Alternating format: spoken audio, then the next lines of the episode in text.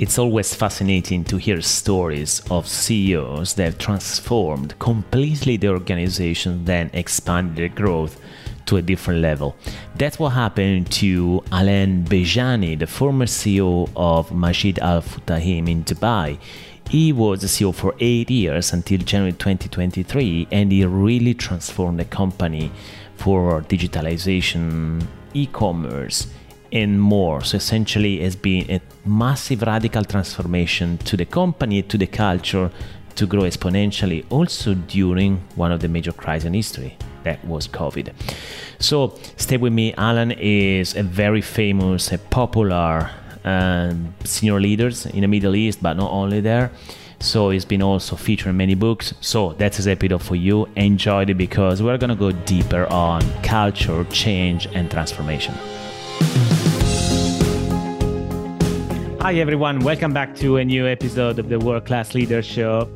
Today, I'm so honored to have with me uh, Alain Bejjani. Alain is a Lebanese business executive and he's been the CEO of the Majid Al Futtaim Group, a very important international conglomerate with ventures in shopping mall ownership operation, hotel ownership, retail stores, leisure, entertainment centers, and mixed use residential communities, headquarters in the UAE. So if you went, as I'm sure you did, to Dubai, definitely you have been in some of these malls. And the company had operation Middle East and Africa. So he served as a CEO, Alain, from February 2015 until January 2023. So now he's relaxing and taking this time off to think about his next step. And I'm gonna ask him a little bit more a little bit later, but a little bit more background about Alain.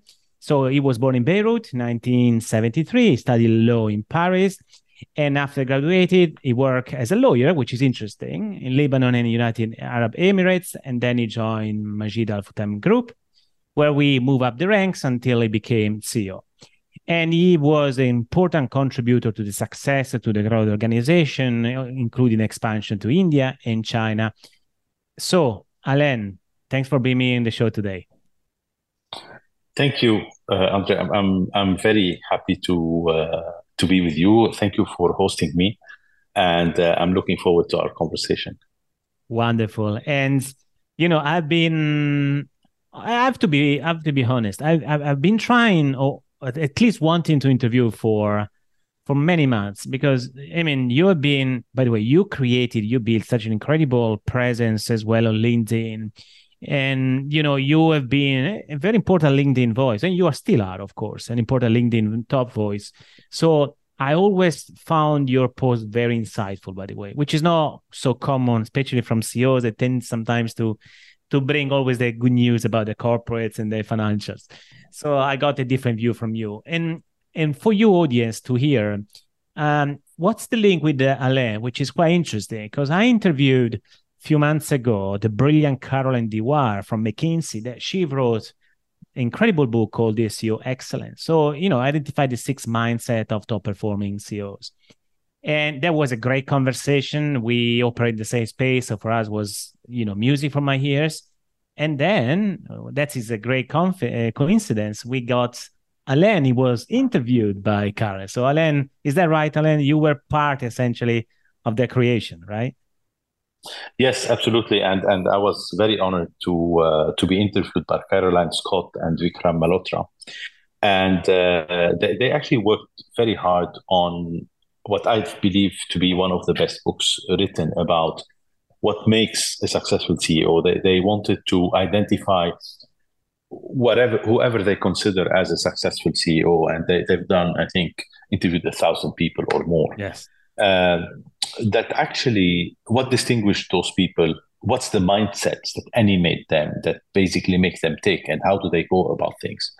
So uh, I, I, was surprised and, and of course very honored and, and, and pleased to be part of uh, ending up being part of the book. They, I think they brought it down to about 63 yes. uh, CEOs that really believe had something that distinguished the way they go they, they go about things and they were able to identify the those famous six mindsets so the book was actually launched i mean uh, finished and was launched sometime in if i'm not mistaken in the mid 2022 Yes. And continues to be uh, an excellent read for CEOs, but also for senior executives. Yeah, it's great. And by the way, just for you to know, but now I need to spoiler to everyone. So I'm writing my own book about the CEOs, but also thanks ah, to the nice. interview. So there will be hopefully an additional um, resources to Caroline's book uh, for CEOs as a guidance, you know, for for creating the new future where we see right now. So that's brilliant. Um, I have a couple. I mean, I have a lot of questions really, Alan, but I would like to start with one question about what does it mean being a lawyer, you know, from it from an mm. educational standpoint, and then become a CEO of a large retail firm. I mean, sometimes we feel like you know lawyers or um, people with a financial background they tend to have their own career path. They get to CFO, chief legal officer, or they, especially with lawyers, they tend to go at some point to law firms. How for you was critical having studied law then to become a successful CEO? Or do you see any sort of link with that? I mean, look, I don't believe there is one ideal path. Mm. Naturally, you have to be business minded, and people that are business minded could be lawyers, engineers, uh, finance graduate, uh, or anything else. Uh, in my case, and I'm, I'm really here to share my experience, I think the the legal education served me a lot, helped me a lot in uh, in my career across the board, but also as uh, as a CEO. It structures your, your mind in a certain way, and in life generally, we continuously deal with uh, legal aspects in anything we are doing. So, being, I would say, uh, familiar with the law is something that is very helpful mm. uh, because it guides you. You tend to understand better. You tend to, to, to you tend to think ahead in terms of structuring uh, what you are uh, what you're about to do. Uh, and also, of course, you have to be very much uh, business minded and also financially astute. Uh, that's something that's that's critical as well. But this is not something that is exclusive to a, a typical, I would say, a typical formation. The other way around, I would say, is more difficult. People usually people that are financially astute they are I would say they find it difficult to understand legal concepts or to really be of familiar in a legalistic environment, which uh, uh, which that which hinders them from being able to make the the right call and sometimes to actually take measured uh, and informed risks. And that is something as a CEO you always need to do. You, you know the 80-20 rule. I mean, you, you always need to or, or, very often need to act within a certain level of uncertainty, and that uncertainty uh, uh, could actually hinder your action if you are unable to actually pierce through that veil. I would say that uh, the ignorance of uh, of the legal system and the complications of the legal system uh, right. Uh, put you in. Makes sense. Um, so let's shift a little bit gear. So um, you know, you became CEO in 2015. So, yes. And uh, you've been in a company, as far as I recall, almost 10 years before getting to the to the role. So you've been a yes. long-lasting employee, of course, executive, and then CEO. What do you think has been the key for your career progression to become a CEO? You know, if you look back at your career, what do you think has been, you know, one or two factor that really made a difference besides, of course, it could be luck, it could be opportunities, of course, but you know, it could be a good learning for the listener in terms of, you know, there are so many people, by the way, in this audience. They are aspiring CEOs, people that want to become yes. a CEO, they want to understand how to go there, and they understand, you know, the, the role of CEO is limited. There are very few roles available. It's not like many other roles, right? So, what's some lessons? Absolutely. There is certainly luck and opportunity because, you know, there's uh, there are it's a finite amount of CEOs roles that are available. Yeah. Uh, so that's one. Two, uh, uh, I would say if I had to think back, I think uh, the most important part is how to be ready for the next move. Mm. And you know, people tend to think about career progression in general, and then I'll get back to the CEO in particular. Career progression is a reward for past achievements. Uh, the way I see it is actually not that at all. If you are great at what you do, I'd, as a CEO, I would want you to stay where you are and continue to do very well for the organization and for the business. But when you are very good at what you do and when you are ready for the next move, this is when you actually become eligible to move to move to uh, to a more senior role, whether it's a senior executive role or whether it's a CEO. So people have to see in you that you are the person for the next phase of the organization, whether it, whatever whatever is that next phase going to be mm. going to be made of. And I think this is really what tilted the scales in my case to become the CEO of uh, of the company I was in at the time. Uh, it's my readiness to to for the, for the next phase, the vision that I have for the organization, and my ability to turn that vision into reality.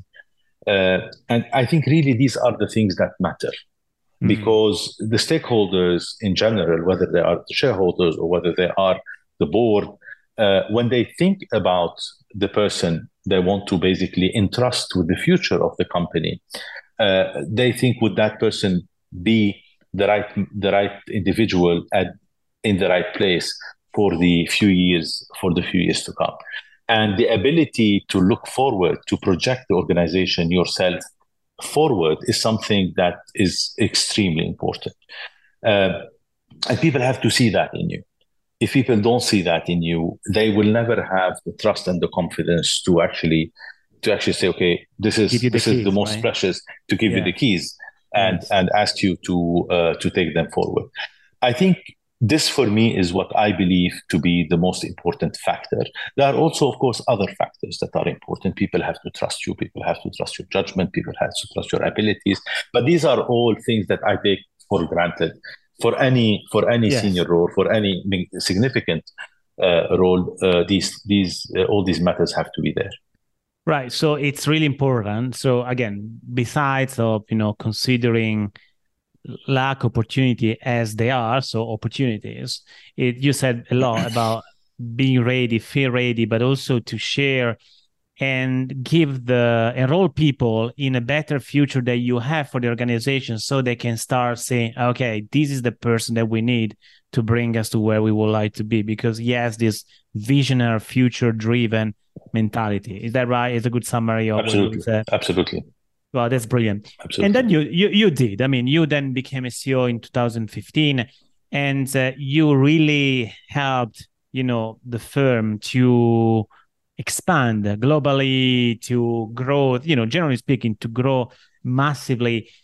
And maybe going back to the learning or to the lessons that you share with Carol in your book, if you still remember, of course, but what has been in your opinion the keys uh, you know again for other ceos now they're listening to the to our conversation and say okay i want to replicate his success. I want to bring the same level of, of success that he brought.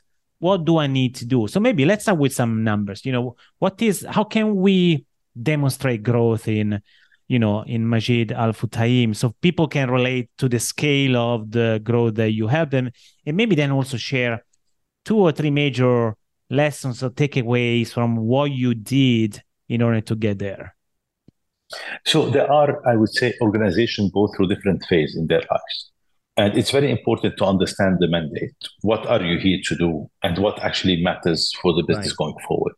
And to make sure that you rally the stakeholders, but also the organization behind you. Uh, I am a transformational CEO. I mean, the reason why I was appointed in the role at the time is, is because the company needed a transformation for it to be fit for purpose going forward. Right. So I, I, I was very lucky to, and, and, and privileged to actually lead Majid Al Futtaim, but that was a very successful company already. It was yes. a pioneering company. It was a company that brought, I would say, to a large extent, retail to to, to the Middle Eastern region, but also to Africa and and and uh, Southeast Asia and we had already a lot of successes. And that is something that actually creates usually a, a certain level of complacency because it works, you're doing well. Why do you need to change? Why do you need to transform? And of course, if you remember 2015 onwards, we were going very quickly in the digital in digital disruption. We're going in the area of digital. We are going into uh, the era of uh, what I used to call there were tectonic shifts that are happening uh, one related to digital transformation and technology, but the other one related to experience. And right. we were moving from, I would say, de- decades long uh, of a work that was driven primarily by the supply chain. And your ability to drive success, to drive growth, was driven primarily by mastering your supply chain. And the, the customer was changing very rapidly because of technology, mm. because of mm. digital. And uh, finally, the power were shifting to the customer and not anymore to your strategy or not anymore to the organization itself. So the customer were deciding where do they want to shop, what do they want to do. They were able to shop from anywhere in the world because we were really living and continue to live in a really globalized world. So it was very important to basically work on two things that were extremely important. One is the digital transformation, harnessing technology, and turning an organization into a technology company in reality. And 2 mm-hmm. making sure that you do that through a groundbreaking uh, uh, customer experience that will always set the bar for the industries that we were in. And these were the priorities, as well as, of course, looking at the organization at large and how do we actually uh, federate our the capabilities of the organization. This naturally requ- required a lot of investments because uh, you know that these are investments that you do for the long term. You don't reap their benefits immediately. You need to invest in people, you need to invest in leadership, you need to invest in capabilities, and typically it's a long-winded cycle for things to uh, to start to basically uh, uh, bear fruits. Uh, and it was very important to make sure that we had the right leadership, that we had the right mindset in the organization to accept the transformation that was coming, because people. Right. Were at the time more into saying, yes, this is maybe happening, but it's not going to happen to us, it's going to happen to others.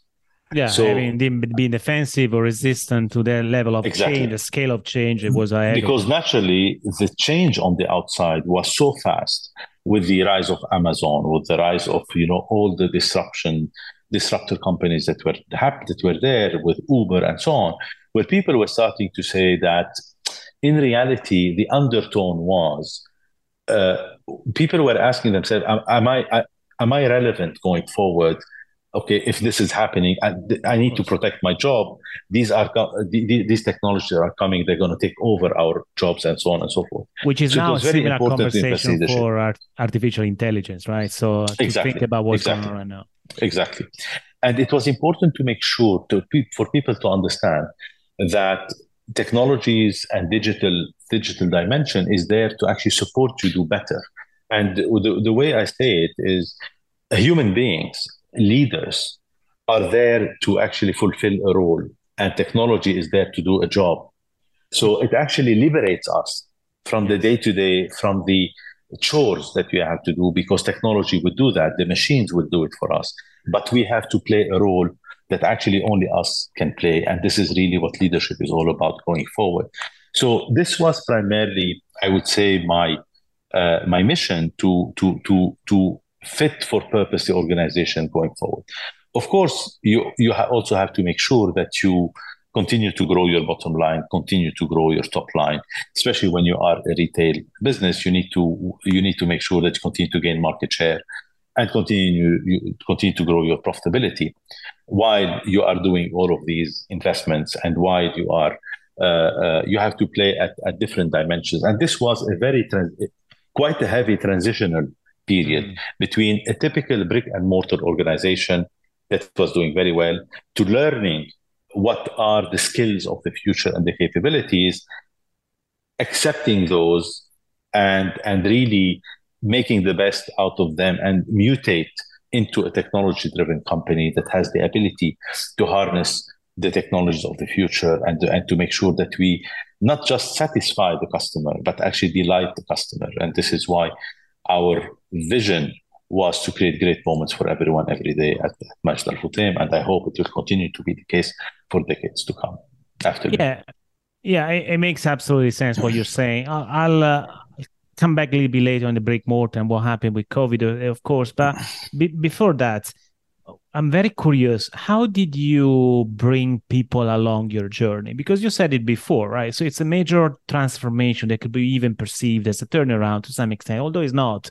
But that level of high level of transform- transformation, and we do know by experience, you know, people, you know, they have, you know, quite reluctant to change because it's affect their personal needs or personal situation, status, and so forth. What was the key to mobilize people around the new future that you had created? What worked and maybe what didn't work? But I'm curious about the people element of that? So I would say first, you have to be clear about the vision that mm-hmm. you hmm. are trying to communicate. You have to make sure that you are uh, able to actually tell the story for change in a clear and compelling way. So communication is very important. Two, you have to create a burning platform. And in organizations that are successful, it's very difficult to create a burning platform because yes. people are not people are comfortable that nothing is at risk. Where as long as at the at the I would say first horizon, things are fine. Uh, so so that actually strengthened the resistance to change. Some people resist because they generally do not believe anything should be changed because it's working. Some people uh, resist because they they fear that the change is gonna is gonna in a way uh, question their existence or question the way they do things. As as you said, it it actually creates a lot of anxiety uh, uh, for people, and this is why I think leading yourself is the most important part of leadership. Not leading others, not leading organization, not leading change, leading yourself in I would say uh, a trans, transitional area is is one of the more hard the, the, hardest way, the hardest I would say form of leadership, because uh, when we look ourselves, when we put up the mirror, okay, this is where we are usually the most complacent. Yes. Uh, we, we, we see much clearer what needs to be done with others. We see much clearer uh, what others should be doing, but how we have to change is something that is is is most difficult and requires uh, quite some leadership. And getting people to really understand that and making them not only hear, but also uh, understand and believe that my value to the organization is not driven by what I know, what I have already accomplished, but my value to the organization is primarily driven by my ability to learn in order to partake in in in basically bringing forward the organization into the future. This is actually really my the, the, my balance sheet. This is really the strongest part of my contribution as a leader to an organization. And here, when I say leader, I do not mean the senior people in the organization. Mm. For me, everyone is a leader, whether you are leading yourself, you are leading a team, you are leading a business, or you are leading change. Everyone is a leader. So, getting people to really acknowledge that they are leaders, that the future is done by them, is created by them. It's not some, no one's going to come and tell them and hand them over what the future is going to be like is something that's extremely important. So I would say communication is very important. To uh, uh, uh, so having a compelling story, communicating it, creating a burning platform, and also making sure that the organization change is something that actually opens new opportunities, new avenues, and actually Uh, is rewarding to those who are who are on board. And as you may know, to change, you need my formula is that you have to flood an organization. When you come from a very deeply rooted brick and mortar organization where things are done in a certain way, there is a strong culture. You have to work on the culture of the organization as well.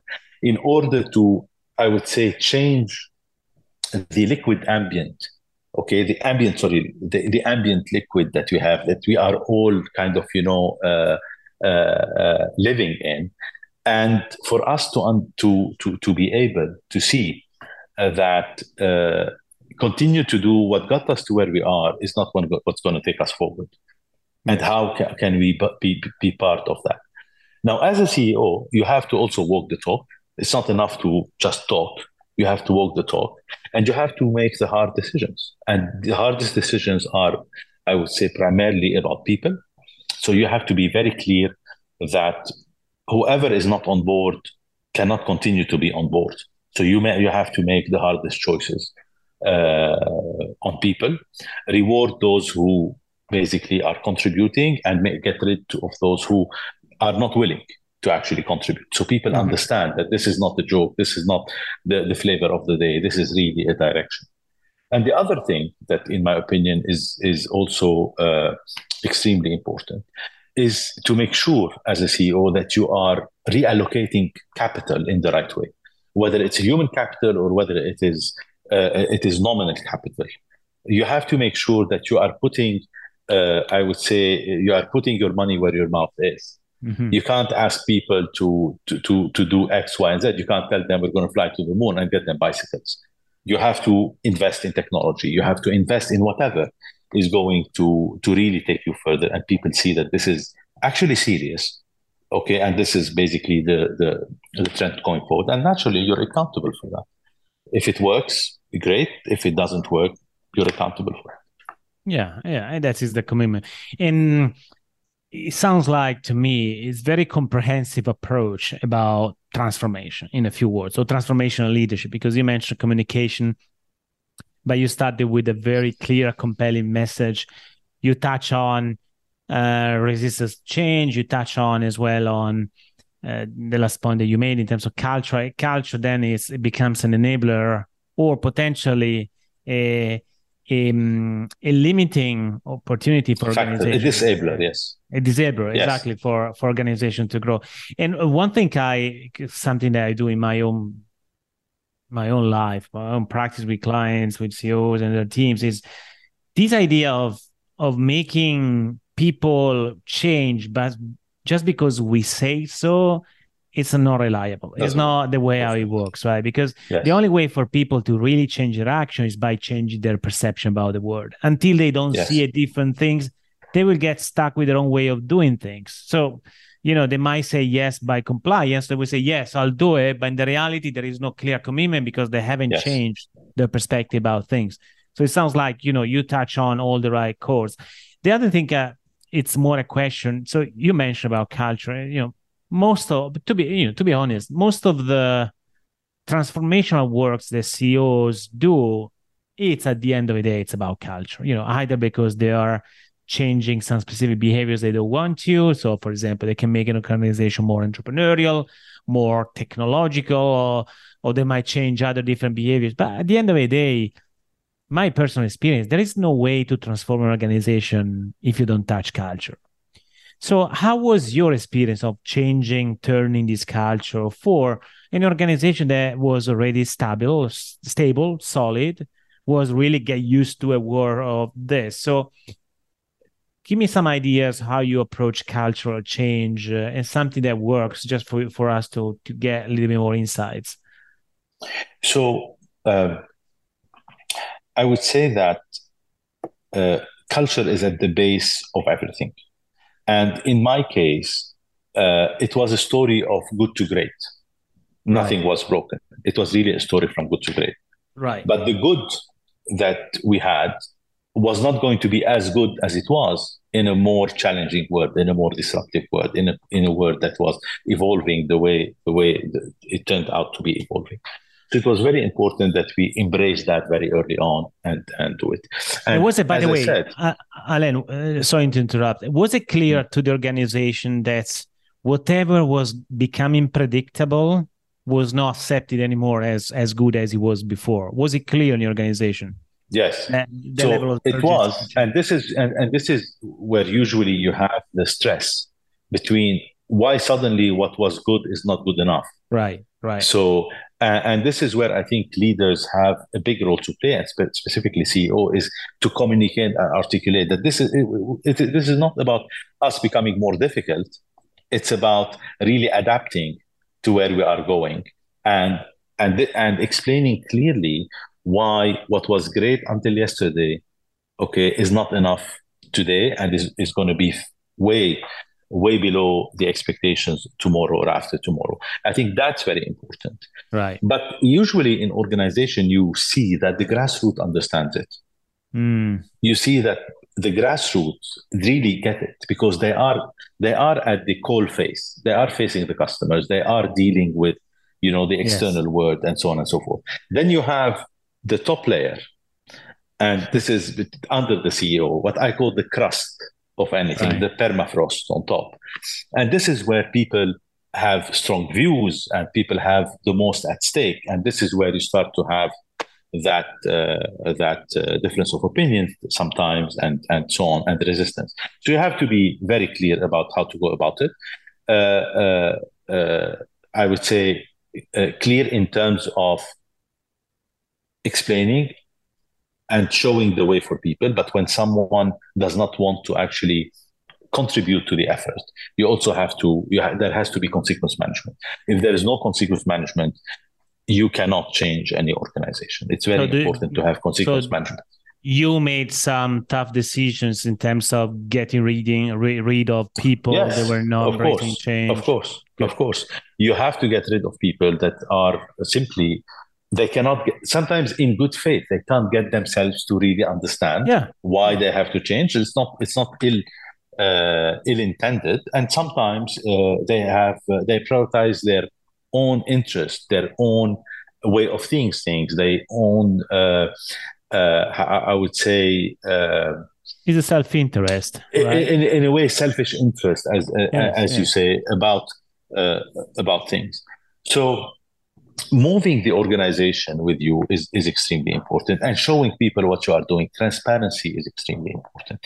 For people to really understand we were here we got here and this is these are the challenges that we are here facing. How can we how are we going to go about it? And people feel that they are accompanying you on the journey. It's not yes. about i said so it has to happen.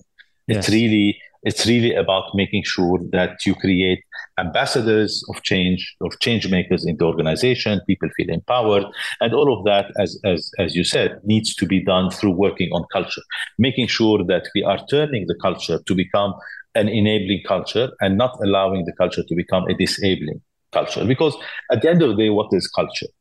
An organization culture. What is it? Is the sum of the non-written, I would say, behaviors okay yes. that people practice in an environment they set uh, they set they set non-written rules.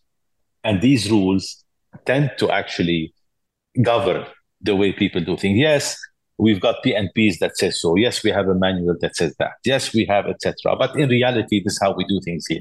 I'm sure this is something that you hear it when you visit in any organization. And uh, and the people that are listening to us now i'm sure they also hear it on the this is not not how we do things here. This is not how we go about it and, so and normally there is a strong uh, differentiation between what they are really how they're really working and what the system and process say exactly.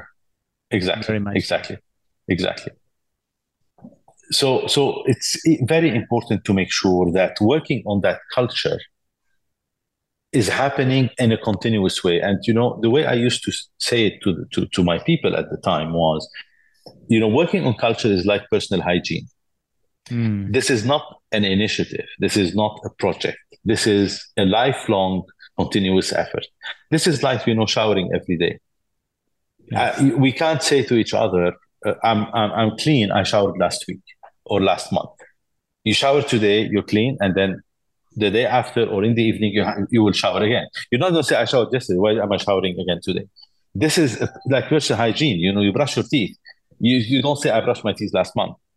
And working on culture is something that is in the same uh, in the same vein. It is a continuous effort.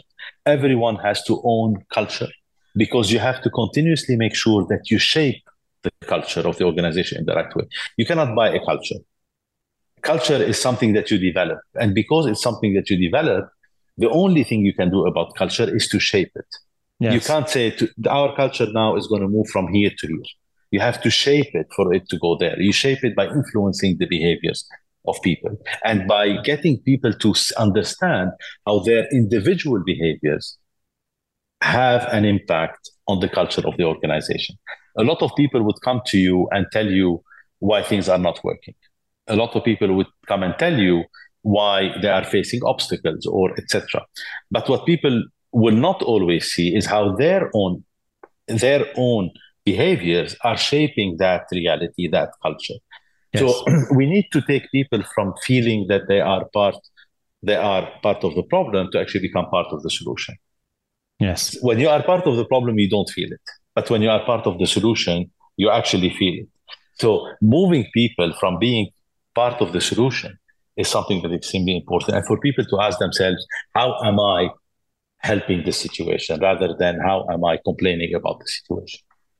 and that and that requires though a very high level of self-awareness in people so people they must really realize what are their own behavior that could be considered toxic or they could be the right one for the future so that's why culture change it takes time but just because first of all as you brilliantly said it takes time because and then it's a continuous you know keeping the new culture alive yes. but also because it does require a level of uncomfortable with operating in new behaviors which is very personal first before looking at organizational behavior yes is distinct but one is forming the other yes. Um, and the other thing i really like what you said before i like the point that you said you know the front line the grassroots are ready to embrace change and most of the time where you really see potential bottlenecks it's a happier happier level where these people because then it's the time when you get the battle of power at play you know the status gets in the ego gets in and it's very interesting because sometimes ceos i think they are misinterpreting that cultural change because they're looking for we need to change things you know on the front line but we are okay here you know this feeling yes. Yeah. So, yes. Yeah, that's terrible. that's why that's terrible feeling. It also creates a sort of bubble where the leaders really work in isolation in bubbles as if they are and just pointing fingers and they think they are better than others. So I'm yes. glad that you said that. The last thing I would say, I don't want to spend too much time here, but then COVID hit. And then, I mean, I see, given the transformation that was already going in Majid Al, Al Futtaim, I actually see COVID potentially as an accelerator because you're already transitioning into an online world and you know retailing in a different way, not anymore rely on on brick and mortar. But still, you have the malls there. So, how was for you? I mean, no, I don't want to spend too much time here, but how was your uh, how challenging was you know COVID comparing you know the new strategy, but also the fact that you had malls there. COVID was to a large extent yeah. uh, in a way, in a way, a blessing. Uh, uh, uh of course, sadly so, uh, but as always, there is there is so many opportunities in a crisis. In March 2020, it was very clear to us that the world is moving in a direction that we've never known, and we are going to face things that we really have never imagined. Yes although we were very disciplined in terms of you know business continuity how do we make sure that whatever happens we, we, we, our operations continue undisrupted and so on and so but we never thought that the world was going to shut down. Yeah. you think about a war you think about natural disaster you think about you know stuff like that but you don't think that the whole world's going to shut down. People are stuck at home but they can't move anymore and so on and so forth.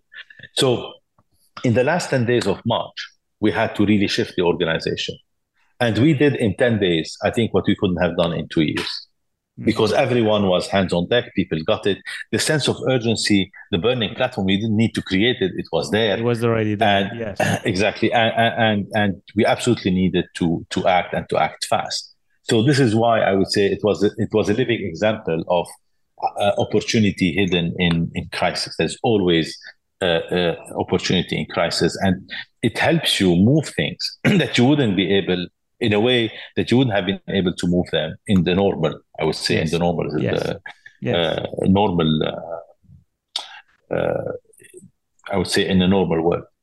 So, so, so that was that. Two, we we realized in COVID how much the investments that we had done in the past five years helped us to be ready to actually amplify our digital presence we already had the digital presence. We already had the infrastructure for that. We already had the understanding of what it means. Our businesses, all of them, were working for a few years then to actually be as, as I would say, uh, as uh, uh, prominent digitally mm. as they were physically. So yeah. our strategy was very clear.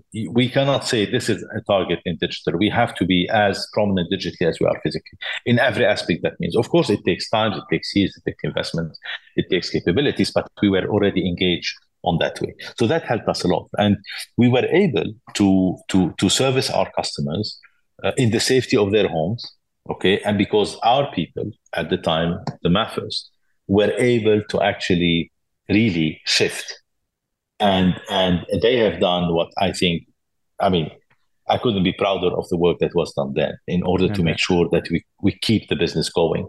And some of our businesses were essential businesses. Grocery retail suddenly was a very boring business. Suddenly became the the, the hottest business, yeah. uh, and so on and so forth. You remember the time. Uh, malls were becoming very important because you had pharmacies that were there, you had grocery stores that needed to continue to be open, and so on and so, so forth. And then, of course, things recovered uh, with time.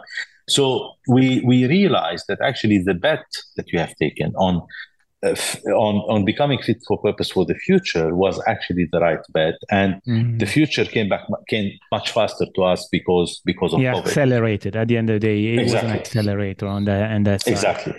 And despite that, despite that, some of our business, like our cinema business, for example, was totally shut down. Our malls were shut down, or largely shut down. The stores in the malls were shut down, and so on. And in 2020, we, we were able to actually generate about a billion dollar of EBITDA, uh, uh, which was which was fantastic, and that's that's something I'm very very proud of. Of course, as a real estate business, there is a part of it that is part of your performance that is driven by the value of your assets and so on, but that is driven by the market you can't do much about it in a, in a, in a world where there were no transactions and people were starting to wonder if commercial assets and malls, etc., have a future or not. But things recovered 2021, 2022, and continue to recover now. And we recovered all of this value and built on it. But operationally, commercially and operationally, that was a year where we actually uh, we actually uh, made money and uh, and continued to serve our shareholder at the time and, and our stakeholders at large in the best possible way, serve our community, um, and so on and so forth. So a huge learning, a huge learning opportunity, huge learning experience, ability to shift the organization very, very fast, and basically helped us as a great foundation uh, going forward.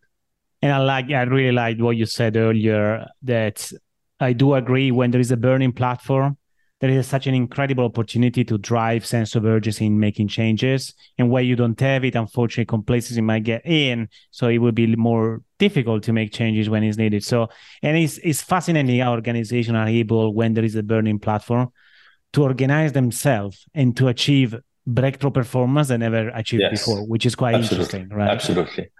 Uh, and, and as a leader, you see, you see how people step up. Yes. You yes. see how leaders really emerge in, in time of crisis. Agreed. People don't ask for permission; they just they just move and they emerge, and you see leadership emerging in, in a very different way. What a wonderful condition, right? To to have Absolutely. to achieve breakthrough performance. I think that the the, the the lesson is how can organization can achieve breakthrough performance without always having a burning platform platform, you know, under their feet. We, that that is really a question, but that is for another episode, which which is really part of my my works, you know, performance. Okay, so last real question I have for you in the last ten minutes that we have available is. I'm curious about. So we sp- we spoke a lot about you know what transformation, your journey, the success, even the challenge that you had. What people don't know about you as a CEO. So I mean, there are a lot of misconceptions, a lot of assumption or assertion about the life of a CEO. But you know what really keeps you know a CEO awake at night. You know, besides the strategic challenge that you said, you know, how can I get my mall now back on track or whatever. What are more at the personal leadership level? What are the things that people don't necessarily understand about about being a CEO? I would say there are two facets. There is one facet which is how people see you, and I right. think it's very important for a CEO to be I would say exactly the same. Right. In, you know, at work, in your work environment as you are in, in your personal environment. Yes. I think people who actually wear wear uh, uh, a, a suit, yeah, or a mask oh, a suit. when they right, get right. when they when they got into the workplace, tend to actually uh, tend to actually not be as I would say successful as CEOs uh, because they're not genuine people want first people admire and look up to you as the CEO. So there are there are two facets, I would say, uh, for a CEO. There is the facet of uh, the, the, the individual that people sometimes do not know, and there is the other facet of the CEO that people interact with, etc. And I think it's very important for CEOs to be to to merge the two facets, uh, because how whoever you are, however you are, people in people look up to you because you are the leader. You are basically someone that, in a way, even those who don't like you, okay, admire you in a yes. way, uh, or criticize you. So, and that comes with the with the territory. you have to be, in my opinion, and that's what I always try to do, to be as to merge the two facets, the personal mm. and the and the work, for people to see the same person. So if someone comes to you at work and will meet with you in your work environment, they are they are uh, used to a, a style, they are used to an interaction. But then if they see you, for example, over the weekend having coffee somewhere or out with your kids, etc., it's important to see the same person. It's important if they see you in a relaxed environment outside of work to see that actually he's our CEO, he's not someone else. Right. So, and this is where when you bring these two dimensions together of your life, things you relax also at work because you're not playing your role. CEOs who actually put on a suit or a mask in a way, in my opinion, do not tend to be as as successful. To do that, you have to be comfortable in your skin. Hmm. To do that, you have to understand that this is a journey, and you're not. Of course, we are. People look at us all the time. People interpret what we do all the time. People have all the time stories and interpretations and perceptions. But very importantly, is for you to be accessible, to communicate, and for people to see that actually the principle, the values that drive you are the same those who drive the actual person okay and not and not and, and not very different. You know there is this thing about uh, you see someone driving a car and sometimes people when they get behind the wheel they become different. Yes. they become nervous or they become whatever or they shout or they curse. Uh, and you see what happened. What happened why is it that you are this way behind the wheel? Okay obviously they're stressed in in a way that something that stresses them and brings brings that aspect of them. It's the same when you are in your work environment as a CEO. You cannot be stressed. You cannot be if there's something that actually makes you uncomfortable, deal with it and let people see the real person. Let people see who you really are. No one is perfect. Don't try to put on a perfect image. No one is perfect. People want to see the vulnerabilities in us because this is how we build trust people always want to know they meet you as a CEO or they see you as a CEO, but they want to meet the individual. They want yes. to meet the person. And I think this is something that is extremely important. Yeah, it's being authentic. You know, if to summarize in one single word is being authentic because people waiting for people to be human, CEOs being humans and be authentic and be genuine and not being, you know, a fabricated, you know, image yes. or something there. So it's a great sorry, you were saying that it's a great lesson. No, I think you asked about what people don't know about the life of a CEO. Yeah. And I think people see what the CEO can do. They cannot see the limitations that the CEO has. Hmm. And those limitations are great because they are in a context of what what's asked of you, what's required. So it's very important to be able to bring this. If when you are a CEO of an organization, whether it's a 50 people organization or 50,000 people organization, in my case, you are someone that naturally have, I would say, a very wide range of of capabilities.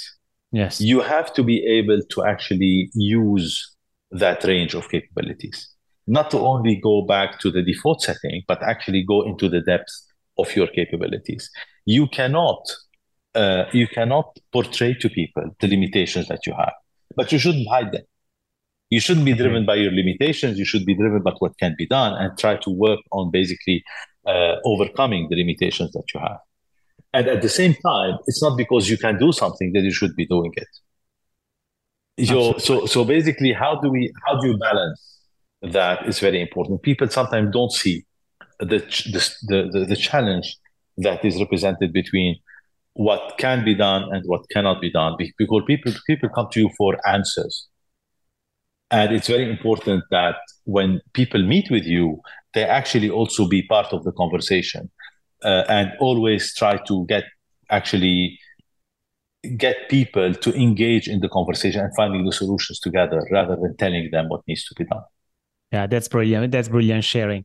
So uh, last question I have for you, because I'm conscious about the time, is if I need to summarize one thing, one learning in your whole career, what do you think yes, you know, what, what you you think you really learned that could be shared, needs to be shared with other people today in the audience? Be the biggest learning. I would say give time to time. Okay. expand a bit more? Live, I think we live our we live our life, uh, bit kind of you know uh, hustling, and we're in a hurry and you want to achieve and you want to do, and that's all. That's all uh, fine. We have. I think we, ha- we we we really have to appreciate, and that's my learning, the the importance of the time factor in what we do, and how time help things mature, solve problems, yes. sometimes create others. But when you are conscious of the time element, you are able to actually master the time contribution to actually what's happening around you. And this is something that uh, I have uh, encountered very early in my career.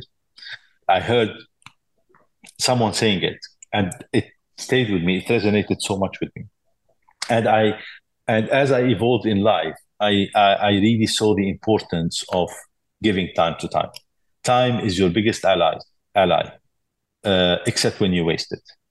So giving time to time, it doesn't mean sitting sitting idle and doing nothing, but it means being conscious of the contribution that time brings to uh, to your journey.